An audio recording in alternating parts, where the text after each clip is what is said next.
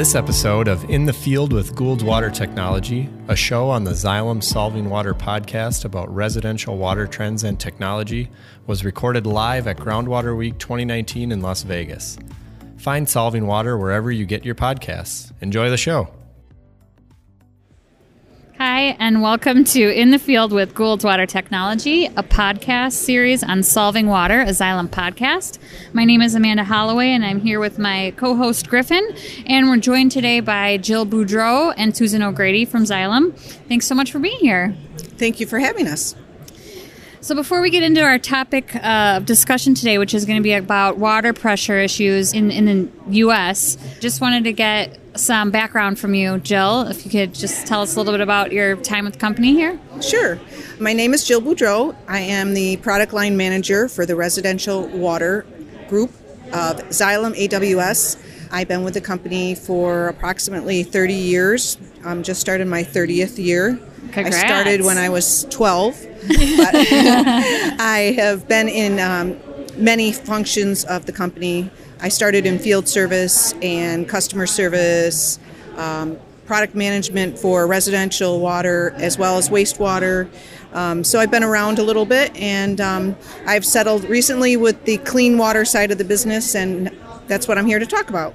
Fantastic. Well, can you start by giving our listeners an overview of some of the water pressure issues in the U.S.? Sure.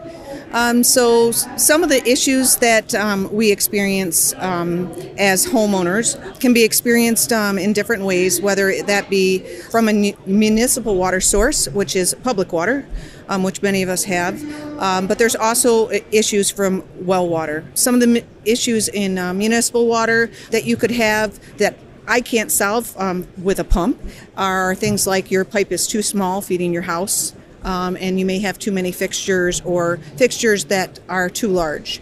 Some of the other issues that are fixable, uh, things like um, being too far away from the main water plant where the pressure actually is developed.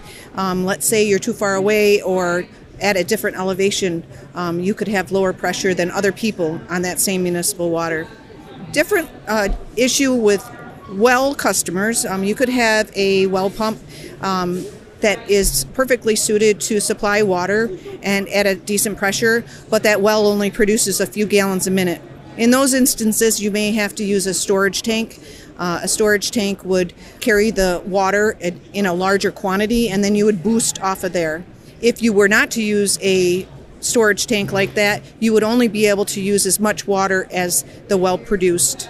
For instance, if you were running a washing machine, many instances with well water, uh, you wouldn't be able to use any other water source at that time. Um, and how you would experience that in either situation, whether it was from a municipality where uh, the water wasn't a high enough pressure and whether that pressure was from degraded pipes that may have corrosion in them or the fact that it's too far away from the main source of the water. Um, you would notice it uh, maybe on a second floor taking a shower while you were also um, trying to wash the dishes in the dishwasher. So, as the dishwasher was uh, pushing water out, it couldn't develop enough pressure for you to have a nice strong stream of water in the shower. Sure. And both situations um, are pretty similar, where that if you open another faucet, sometimes opening another fixture, if it's bad enough, you won't get any water from the last fixture you open. It just can't develop enough pressure.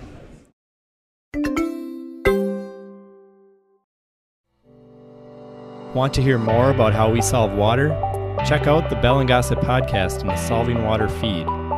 Host Kyle Del Piano of Xylem talks with industry thought leaders about today's issues in commercial building systems, including DOE regulations, HVAC efficiency, hydronic systems, plumbing, education, and more.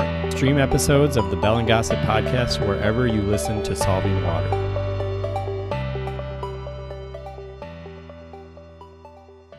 I feel like the, the low pressure in the shower is a pretty classic example of water pressure issues, whether they're in a rural well system or, you know, on a muni, muni line. So, are there any other types of issues that could arise based on low pressure? Yeah, so some of the things um, that we've heard about uh, that people have complained about is how long it takes to fill your washing machine, for instance. Uh, the, that length of time, I, I know um, uh, at different houses that I've owned myself, the same washer could take several minutes longer at one house versus another house. I, I'm only noticing that now because I've recently moved into a house that has really pretty high pressure. Other situations, um, that could happen. Like I said, uh, I could be trying to water my lawn or put water in my pool, which is a pretty wide open spigot, and I wouldn't be able to take a shower at the same time because not enough water would come out. Uh, some water might come out, but not enough to rinse your hair from having shampoo in it. I've also heard, um, I had actually a situation where somebody didn't they, they were thought they needed a new dishwasher because it wasn't getting the dishes clean and they happened to put our vfd in and it it built enough water pressure Yep. that the dishes and wine glasses got clean so Wow. it's pretty amazing kind of what water pressure can do all around for the house as Yeah. well. And that's a great segue into my next question, which is, you know, what types of solutions are available for homeowners with poor water pressure? Yeah, so um, the solutions differ by how you, uh, what the source of the water is. So in a municipality, um, if you're being fed water into the house, it's called a flooded suction. That means that the whatever you use to develop pressure doesn't have to pull water. And the type of pump that you would use there is a booster pump. Um, some of the booster pumps that we sell, whether it be as simple as a jet pump with a tank and a pressure switch, and in those instances, when you use something like that, you would get a varying range of pressure, like let's say between 30 and 50 pounds of uh, whatever additional um, pressure you didn't get from the municipality. The other more modern style would be something like um, actually something like a booster pump that had a variable speed drive. Um, we're coming out with a new um, a new system called the ResiBoost that is going to actually be a pass-through drive. So you don't even have a, have to have a separate device to monitor what flow is going through and at what pressure. It passes through the drive. The drive detects it with a sensor and it changes the speed of the motor in order to improve the pressure. Those are pretty high tech. There's a lot of options out there. Our company makes several different styles of boosters. Uh, the Resi Boost is our newest style and most suited for a residential um, system like that. In, in the same situation with well water, again, if you had a storage tank in the house, you could use the same style systems. Um, if you didn't have a storage tank in the house, you would have to add a storage tank in addition to the booster system.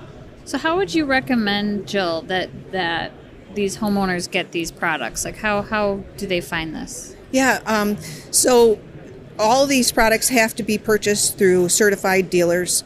Um, we have a dealer association called uh, Gould's Pumps Dealer Association, and uh, these dealers are trained in putting in these systems. One of the things uh, that we always stress it's great that people can buy their own do it yourself products, but in order to pick the right system so that you get the longest life, the proper flow rate, and the proper pressure, as well as properly installed, it needs to be done by a certified dealer. Great. Well, that's that's helpful. And so they can, you know, if they were interested, they could go to the Gould's Water Technology website and find, you know, based on their location, where their nearest dealer is. Correct. They can search the dealer by their zip code or their city and state. Fantastic.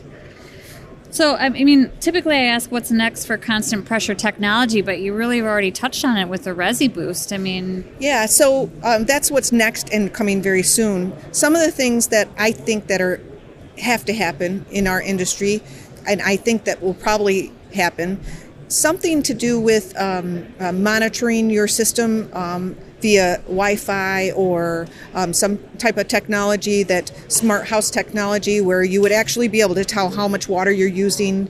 Um, maybe more conservative measures of monitoring, like people are getting very um, conscious of how much water they're using, especially in areas where they're not allowed to use a lot of water. Um, I don't come from one of those regions of the country, but there are areas of the country that they don't want you to water your lawn because it's a, a waste of water.